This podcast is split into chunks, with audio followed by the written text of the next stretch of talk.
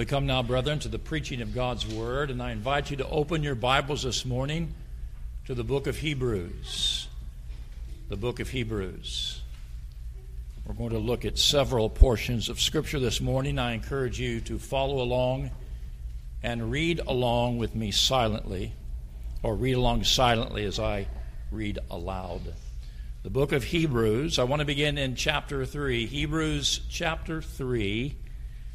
Verses one through three. Hebrews chapter three, verses one through three.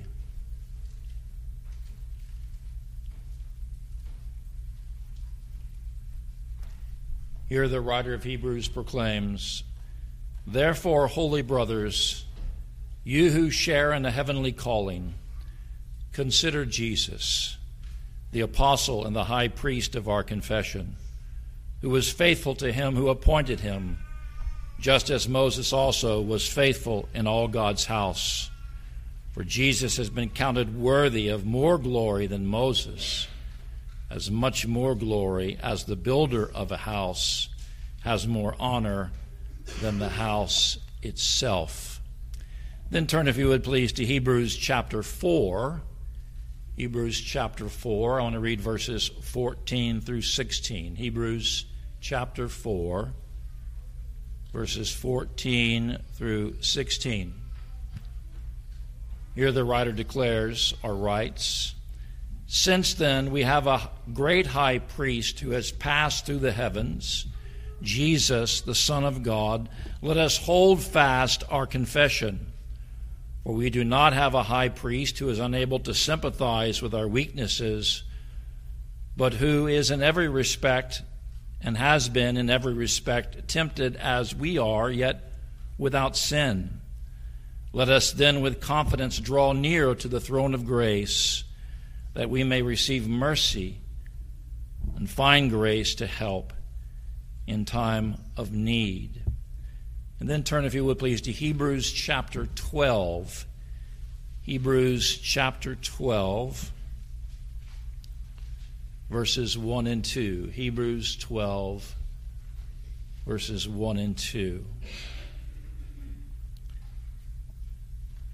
"Therefore, since we are surrounded by so great a cloud of witnesses, let us also lay aside every weight and sin which clings so closely, and let us run with endurance the race that is set before us, looking to Jesus, the founder and perfecter of our faith, who for the joy that was set before him endured the cross, despising the shame, and is seated at the right hand of the throne of God."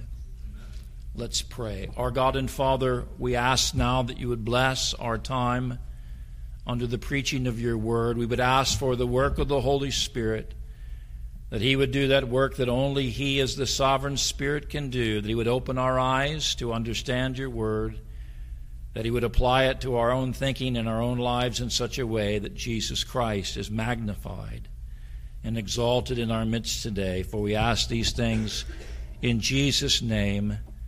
Amen. This morning, brethren, we are beginning a new sermon series, and to continue in our commitment to being Christ-centered in our pulpit ministry here at Sovereign Grace Baptist Church, I've decided to lead us through a series in the book of Hebrews, which is, in essence, a lengthy sermon on the superiority of Christ.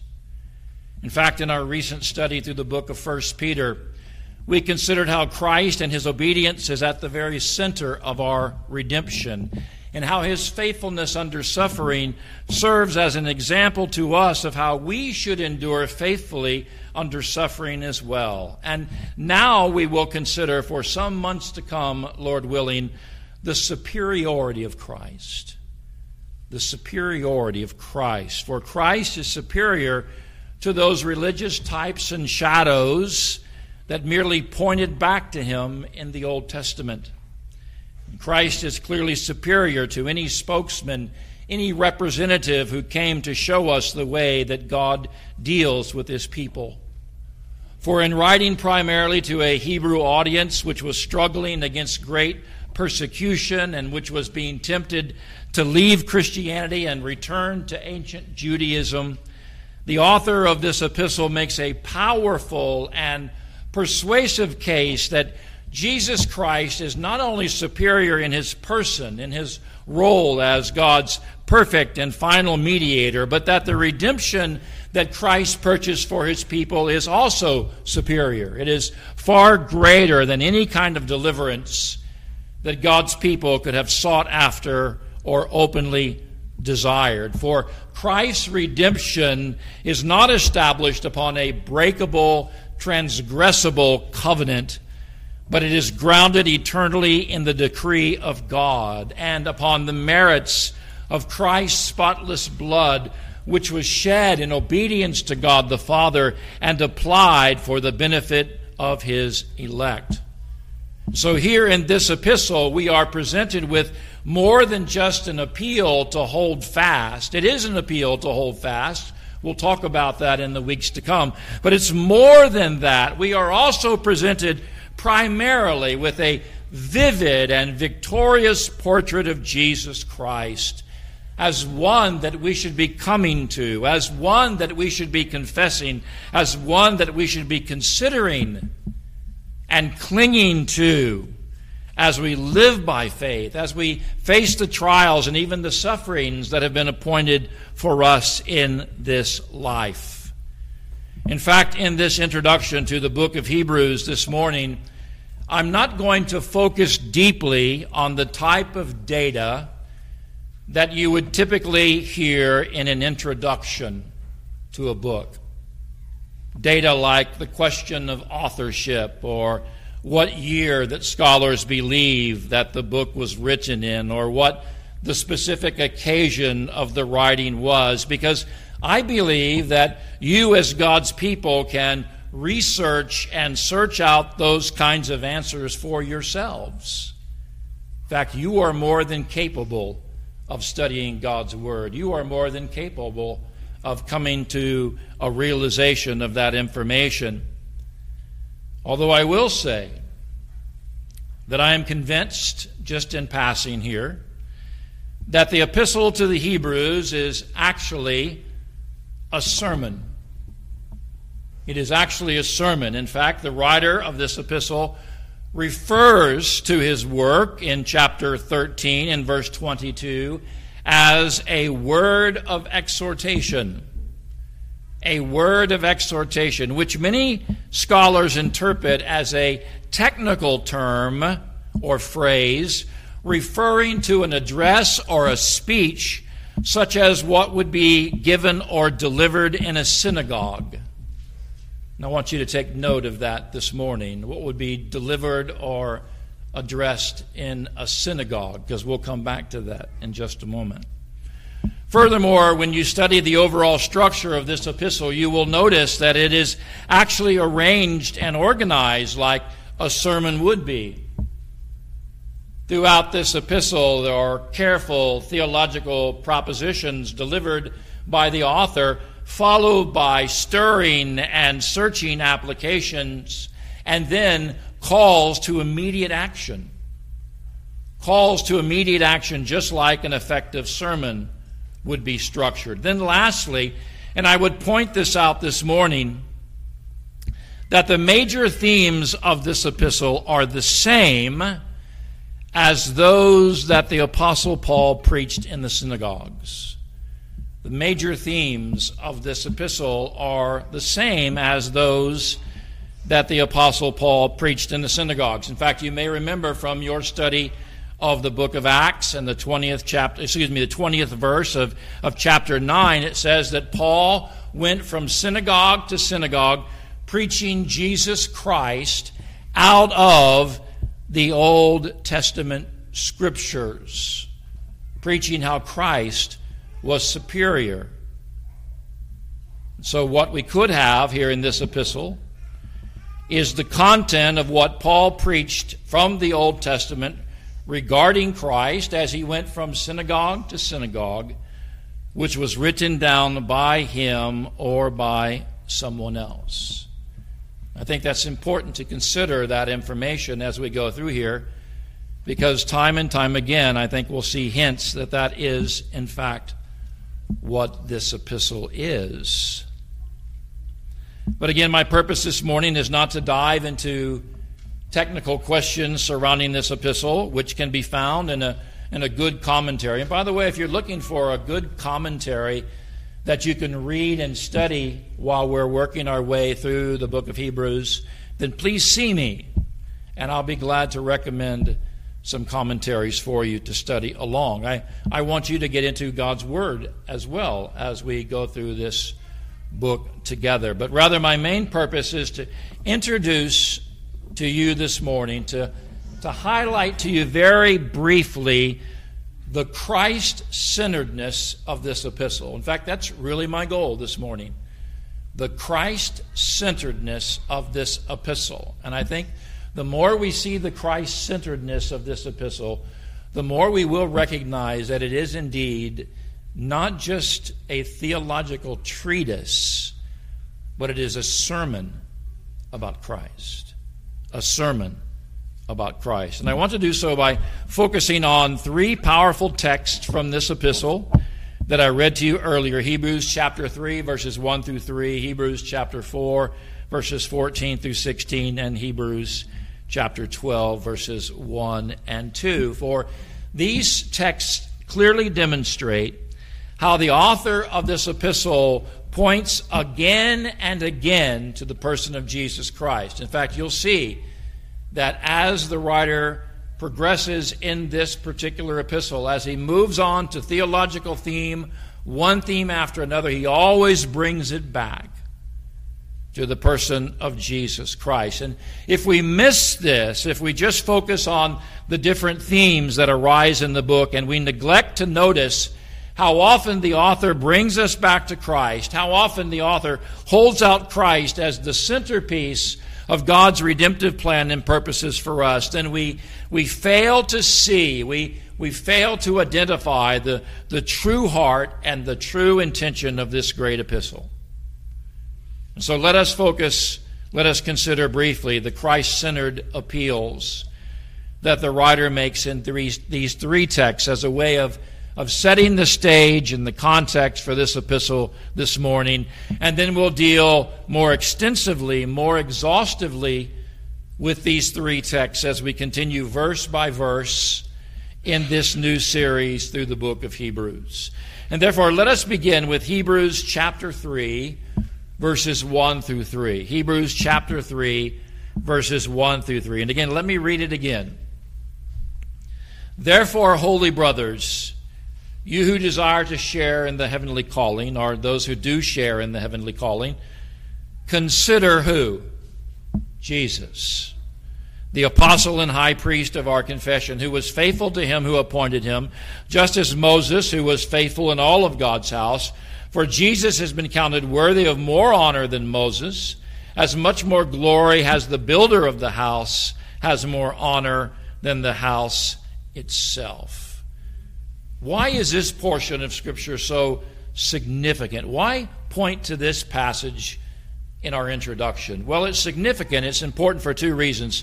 First, it's significant because it introduces us effectively to the kind of appeals that are made throughout the book of Hebrews regarding Christ. For all throughout this epistle, the author not only presents Christ directly and without apology as God's Son, as the heir of all things, as the radiance of the glory of God, as he does in Hebrews one, verses two and three, but he also presents him by means of contrast and careful comparison.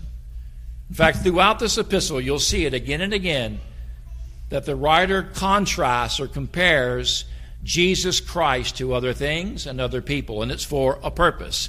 In fact, throughout the pages of this book, the, the writer contrasts and compares Jesus in a variety of ways to everything the Hebrews held to be sacred and dear. What you think about that? To everything the Hebrews held to be sacred and dear, whether it be the Old Testament prophets, whether it be the angelic beings, whether it be God's servant Moses, whether it be the Old Testament priests, whether it be the ceremonies and sacrifices of the Old Testament ceremonial system, all of those things are compared and contrasted to Jesus Christ. And in each and every instance of contrast and comparison, the author of this book demonstrates that Jesus is superior to them all. And superior not only in terms of his superior person, being the Son of God, but also with respect to his works and his merits as well. And of course, in this portion of Hebrews chapter three, the writer contrasts Jesus to God's servant Moses, who was held in the highest esteem by the Jews as God's servant and lawgiver. In fact, we're not Jews here this morning, so we really don't understand. We don't really have a full grasp of how important Moses was to the Jewish mindset, to the Jewish religion, to Judaism. In the mind of most Jews, Moses was the caretaker. Moses was the protector of their faith. Moses was, as the Hebrew writer states, the steward of God's household in the Old Testament. I mean, there was not a more important one than Moses. And yet the writer of Hebrews wants the Jews to see, he He would have us to see, that Jesus is far superior to any steward over God's household. That's all Moses was, was a steward. For Jesus is not a steward. Jesus is the builder of the house. Jesus is the one who appointed Moses, seeing that Moses was just the servant or the steward of Christ. In fact, in presenting Jesus here in verse one of Hebrews chapter three, the writer bids us to consider Jesus as the apostle and the high priest of our confession. Think of those titles for a moment, apostle and high priest of our confession, which gives Jesus far more power, far more stature, far more authority than Moses ever possessed or Moses ever exercised. And of course, in the coming weeks, we will openly address what these particular offices that Jesus possessed actually mean. And I think we'll be deeply impressed when we read of these offices and how Jesus fulfills them. Then secondly, this portion of Hebrews chapter three, and especially this phrase in verse one, consider Jesus, is significant because it introduces a theme that runs throughout the entire book. A theme that runs throughout the entire book, and that is our need to carefully weigh, to carefully consider the true significance of who Jesus is. In fact, again and again, we're going to be asked to do that. We're going to be asked to pause and really thoughtfully consider who Jesus is. For the writer of this epistle is not presenting Jesus as he would just any person of interest, or as he would just any person of religious interest, but rather he is setting before us divine truths and insights about Christ, which should be received and heard with utmost seriousness. They must be considered as one would consider matters of life and death. Matters of life and death. For to consider Jesus rightly is to be confronted with who Jesus really is. is. Here in verses one through three of Hebrews chapter three, we find the first of many appeals in this book for us to consider. This word consider could also be translated to to contemplate. You know what it means to contemplate, right? To think carefully about, to analyze, to evaluate, to, to weigh something with the utmost care and caution, to receive something with the greatest sobriety and seriousness. We are to consider, we are to contemplate the truth of who Jesus Christ is. Now, brethren, let us consider briefly our second text for the purpose of introduction, and that is Hebrews chapter four, verses fourteen through sixteen. Hebrews chapter four, verses fourteen through sixteen, and let me read that again. It states, "Since then we have such a great high priest who has passed through the heavens, Jesus, the Son of God, let us hold fast our confession. For we do not have a high priest who is unable to sympathize with our weakness, but one who in every respect has been tempted as we are, yet without sin. Let us then with confidence draw near to the throne of grace, that we may receive mercy and find grace to help in time of need. Now, why is this portion so important? Why is this portion significant? It's, it's significant for two reasons also. First, it's significant because it produces or introduces a second type of appeal that is found throughout the book of Hebrews. And this type of appeal is one that we would expect to find in a sermon that is carefully applied to its audience or its readers. And that is the appeal for us to see Jesus not only as superior to all that was considered sacred and dear, but to see Jesus as what we need, to see Jesus as what we personally need, what we personally require as the people of God. And of course, what we need, given our fallen state, what we need, given our total inability to make peace with God ourselves, is the work of a high priest. That's the pressing need. Everyone must have the work of a high priest to have peace with God. In fact, this theme of the essential work of the high priesthood of God, of Christ, is presented throughout the book of Hebrews, and it shouldn't surprise us that the superiority and uniqueness of Christ's high priesthood is mentioned to us again and again. In fact, you may get to the point before we're through with this epistle where you don't want to hear any more about the priesthood. You don't want to hear any more about the role of the high priest. But it is so absolutely critical that we understand why a high priest is necessary and why Christ's high priesthood is so superior. For unlike human or earthly high priests, Jesus is a high priest who, according to the writer of Hebrews, has passed through the heavens. He's passed through the heavens, and yet while he is divine in his person, while he's divine in his essence, he is also uniquely qualified to serve as our high priest because he has our very same humanity.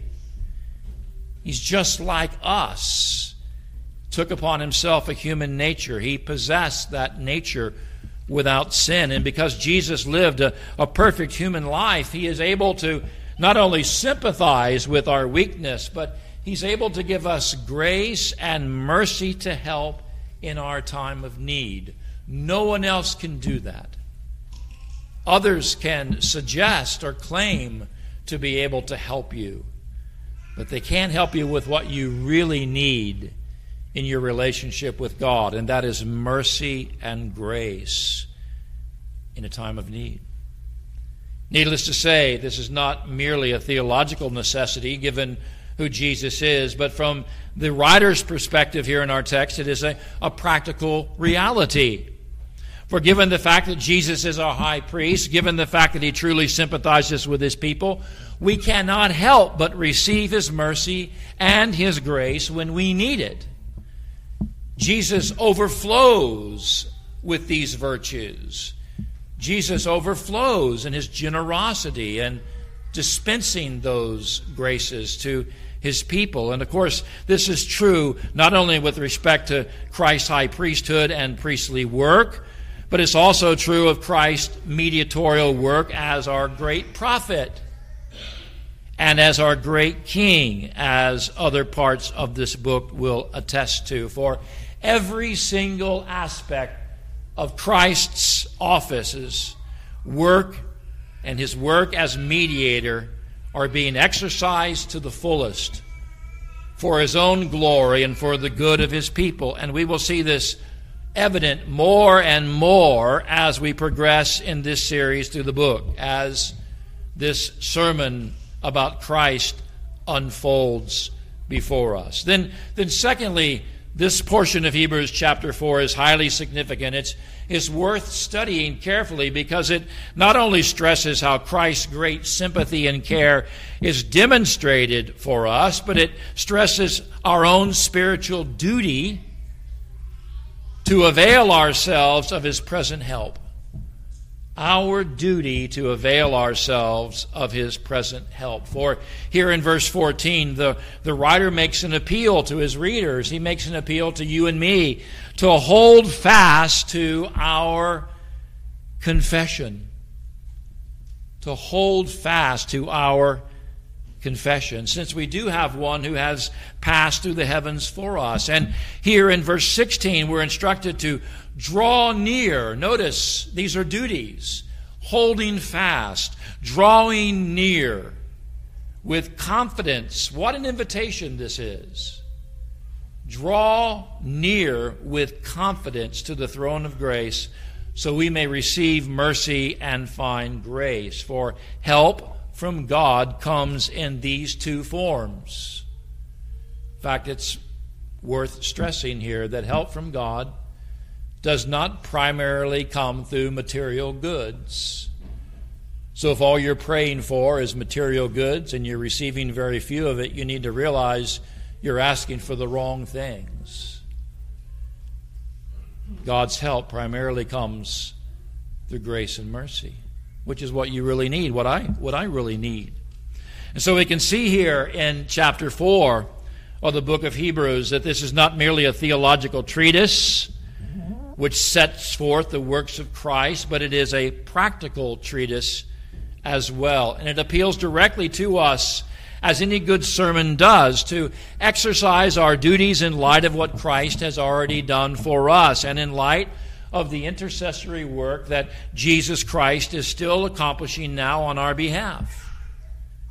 And of course, as we proceed in this series, throughout this book, we will address these practical appeals in some detail. Now, brethren, let us consider lastly our third text by way of introducing this book this morning, that is Hebrews chapter twelve, verses one and two.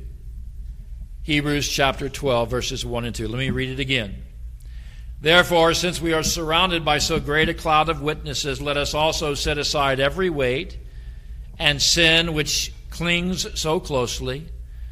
Let us run with endurance the race that is set before us, doing what? Looking to Jesus. Remember, we were already talking about considering Jesus, right? We were already considering drawing near to Jesus. Now the writer is saying, looking to Jesus, the author or the founder and the perfecter of our faith, who for the joy that was set before him endured the cross, despising the shame, and is seated at the right hand of the throne of God. And why is this important? Why is this portion significant? It's significant also for two reasons. First, it's significant because this text ably summarizes the believer's worldview that is expressed throughout the book of Hebrews. In fact, this is one reason why the book of Hebrews is a very exciting and instructive book, because it will give you a worldview that nothing else will give you. And it will help you to understand what happened in the past and what is happening now. It'll help you understand that those who lived before Christ and who had faith in Christ did not believe and serve in vain.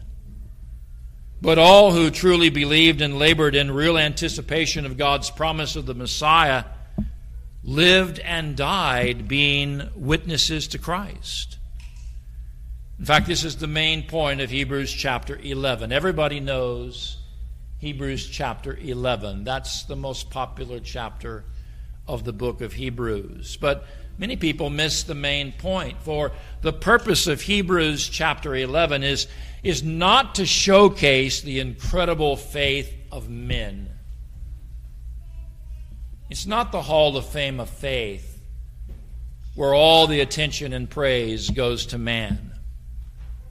But rather, Hebrews chapter eleven is to demonstrate that God provided through redemptive history witnesses to His name. Witnesses to His name, that God gave faith to those witnesses a faith that was centered in Jesus Christ. And therefore, the true significance and appeal of this book when we come to Hebrews chapter twelve is not for us to look back to the faithful Old Testament saints and, and try to imitate them, but rather to look in the same direction that they looked in. And what direction did the Old Testament saints look in? They looked in the direction of Christ, of Christ. And we need to run our race with the same Christward focus that they possess. Secondly, this text in Hebrews chapter twelve, verses one and two is significant because it reveals to us how we are to see Christ as we run the race that is set before us. How we are to see Christ. And again, our preoccupation should not be on other runners. Our preoccupation should not be on the race itself. Our, our preoccupation should not be on the obstacles that we will encounter. Our preoccupation should not be upon our own weakness, but rather our main preoccupation in life and in the race should be on Christ, who gives us the grace and strength we need to persevere. Why? Because Christ has already finished his own course. That's something that's often missed when considering these passages as well. There's a, there's a significance in the fact that Christ has already finished his course. Because he's finished his course, you and I can finish ours. And he's now seated on the right hand of the throne of God. For it is the grace of Christ that enables us to lay aside every weight. It is the mercy and forgiveness of Christ that helps us to lay aside those sins that cling so closely to us. And needless to say, as we're, as we're looking to Christ, as the author of this book states that we should here in verse two, we, we should see Christ in, in several ways. And again, we'll flesh this out more when we go through these passages some months from now. It'll take a while to get to Hebrews chapter twelve, but we need to see Christ in several ways. And this is worth considering again this morning. We should see Christ as the founder of our faith. As the founder of our faith, meaning that Christ is not only our forerunner, he's not only the one who went before us, he's not only the one who opened the way of salvation for us through his own death and, and resurrection, but he is the one who gives us the faith that justifies us before God. In fact, our faith is his gift to us. Our faith is the fruit of his redemptive work. Our faith is not the fruit of our work. Our faith is the fruit of his redemptive work. We have faith today because Jesus endured the cross. Jesus despised the shame for us. Secondly, we should see Jesus as the perfecter of our faith. The perfecter of our faith, the one who makes it perfect, meaning he is the one who sustains our faith. He is the one who brings our faith to completion. And because Jesus is the perfecter of our faith, our faith will not ultimately fail. He'll bring it to perfection. And of course, this is encouraging news as we run the race that is set before us. For while our faith may seem weak and frail at times, and let's admit, it does seem weak and frail at times. In fact, we may feel like bruised reeds and smoking flaxes, as Brother Chris read about from the Isaiah passage this morning in the reading of the law. There may be times when it seems like our lives are giving off very little light and very little heat. Nevertheless, Jesus is sustaining our faith. He is the one who straightens and strengthens the bending reed. He is the one who reignites the smoking flax or the smoking wick. He ensures that we will not flame out. Did you hear that? You're not going to flame out, and neither am I. You and I are not going to ultimately falter because it's Jesus Christ who perfects our faith. And then thirdly, lastly, as we look to Jesus, he is now gloriously and victoriously exercising his rule and dominion. For not only did Jesus purchase victory for his people through his own endurance, through his own suffering, but he now sits, as you know, at the right hand of the throne of God. Hebrews twelve and verse two. And no doubt the thought of Jesus Christ enthroned. Think about that for a moment. The thought of Jesus Christ enthroned, of him who once wore a crown of thorns, now wearing a victor's crown, should be a great encouragement for all of us. In fact, I, I hope that your faith is like this, that you rejoice not just in what has happened for you, for your good, but you rejoice in what's happened to Christ for his good. For his good. For he who has gone before us, he who now lives for us, who suffered for us, is in glory. He is enjoying glory. May we obey this appeal here in verse two of Hebrews chapter twelve to meditate upon the victory of Christ and of his joys and glory. And so, what do these three texts that I've selected? I could have selected a lot of different texts. This is a big epistle, as you know. What are these three texts I've selected as a means of introducing this epistle tell us? What, why are they important? What do they preview? What do they preview? Because that's what I want to do this morning, just to give you a preview. They inform us that throughout the course of this series, we will be invited to do three things. Three things. In fact, I'm giving you in advance the answer to an important question later on in the series, and that is, how should we respond? We should respond in three primary ways. This is it. First of all, we are invited to consider Jesus. We are invited to consider Jesus. To weigh very carefully who he is. And I am curious this morning, is this something that you do often? Is this something that you've ever done? Is this something that you need to do more? To weigh carefully who Jesus is and to embrace the truth about him, whatever Scripture reveals about him to be true, and to see his absolute sovereignty and superiority over all. For as we read this epistle, we will see he is without equal. He is without comparison as our great prophet, priest, and king. And we'll talk about those offices, prophet, priest, and king. Secondly, we're invited to hold fast. We're invited to hold fast what we believe about him and to draw near with confidence. For he is able, as I said, to strengthen us despite our weakness, and we are exhorted to plead for his mercy and grace in our time of need. And there will be times, brethren, you can count on it, when you need to hold fast. There will be times when it seems like all you can do is just barely hold on. And yet the grace of God is at work in you, enabling you to hold fast. Then thirdly, we'll be invited as we progress through this series in the book of Hebrews to look to Jesus. To look to Jesus. And again, this is a forward-looking as well as a present-looking. To fix our eyes upon him. To focus our attention on his work and not ours. This is so important. We spend far too much time focusing on ourselves.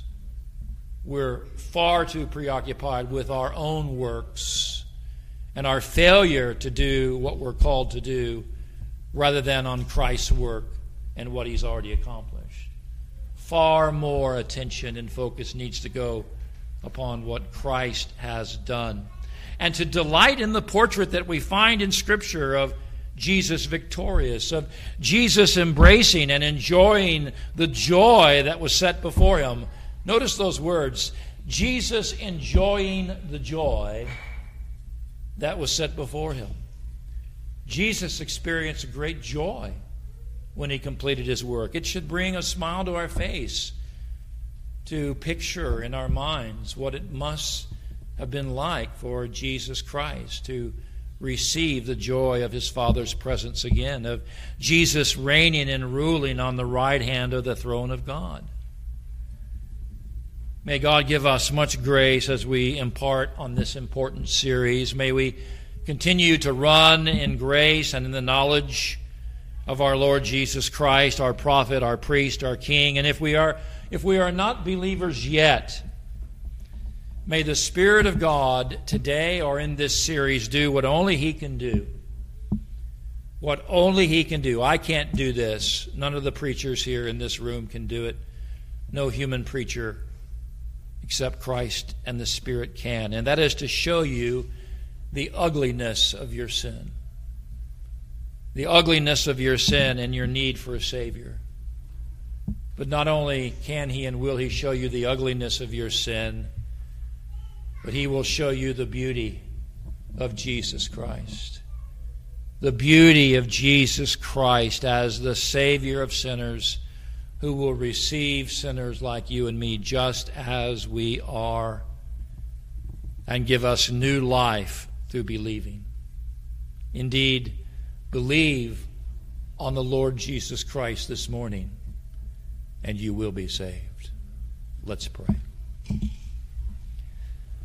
Our God and Father, we thank you for the time that we've taken this morning to simply do an introduction to this book. And I know it's a little unusual for us to do an introduction. It's certainly not the typical type of exposition that we would do. It is different in emphasis. It is informational primarily, although I've tried to include elements that we need to know and to consider. But we would ask that you would use it That you would use it in this way, Father, that you would use this introduction this morning to, to pry our thoughts and our minds open, to allow room for the wonderful truths that we're about to hear. We're very soon, as we begin this series, we're going to be confronted with propositional, sacred, powerful truth about the Lord Jesus Christ, in the form of a sermon, a sermon based on a sermon, and we are confident that your Spirit is going to use it. We are confident that our lives can and will be transformed by what the Spirit alone can do. And so we would ask you to prepare our hearts even now, to help us understand that we are about, about to embark on a very important mission, and that is understanding the book of Hebrews, and making sure that we apply it properly to our own lives. Help us to do that for your own glory, for our good as your people. For we ask these things in Jesus' blessed name. Amen.